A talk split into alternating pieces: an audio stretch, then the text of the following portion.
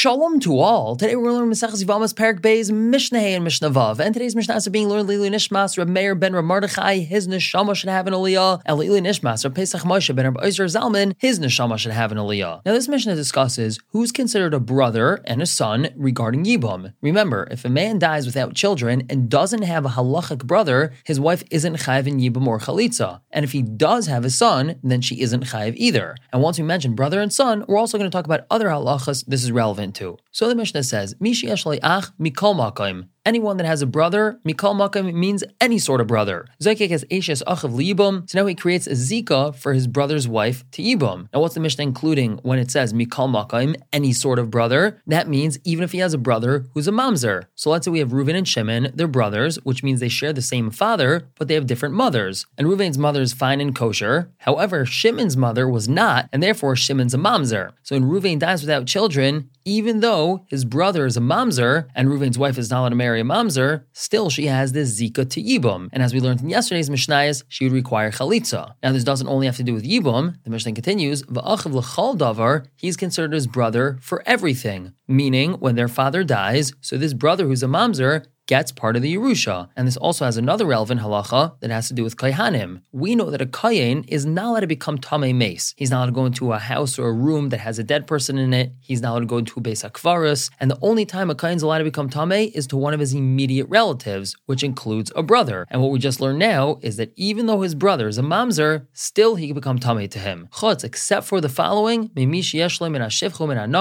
if this is a brother from a Shifcha or a Nachris. A Shifcha is a non-Jewish male maidservant, and a Nachris is a non Jewish woman, which means if Shimon's father had him from a non Jewish woman, so Shimon's not Jewish at all, and he's not considered Reuven's brother, and therefore if Reuven dies without children, his wife is not Zakuk to Yibum to Shimon, because Shimon's not Jewish. Now, a similar halacha with his son, Mishi ben Mikal Makam, someone who has any sort of son, even if the son is a mamzer, Paiter Ashes Aviv Min Yibum, he patters the wife of his father from Yibum. So let's say Ruvain had a son, even though that son's a mamzer, and then Ruvain dies, it's not considered like he died without children, and therefore his wife's not chayiv in Yibum. And furthermore, B'chayiv al Makasiv al he's chayiv on hitting him or cursing him. The Torah tells us that if a son hits or curses his father, he's chayiv misa, and that's even if the son is a mamzer, he's still chayiv in these things. Ubenaihu l'chal davar, and he's a son for everything, so he's going to yarshin his father. And if he's a kain, he can become tamei to him.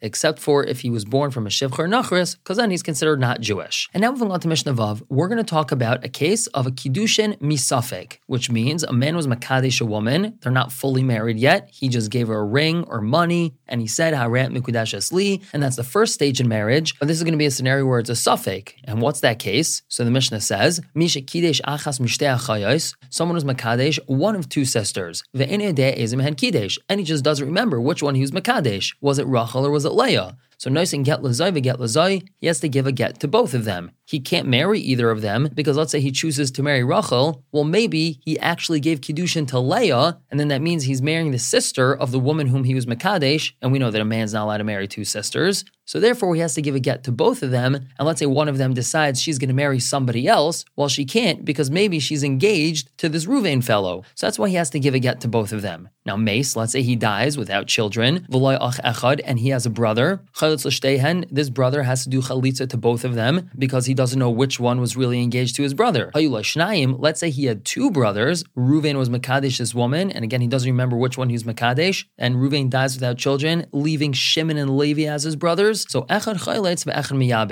One of them could do chalitza to one of the women. Now there's only one woman left, so the other brother could do yibam to her. Now let's say kanmu v'kansu. Both these brothers got up, and each one of them married one of these women. Ein miyadam, we're not going to take those women away. We're not going to say that it's an invalid marriage. It's still considered a valid marriage, even though lechatchila they should not have done this. Once they did it, we say it's okay and they can stay married. We're going to stop here for the day, but pick up tomorrow with Mishnah Zayin and Ches with more cases of kiddushin misafek. For now, everyone should have a wonderful day.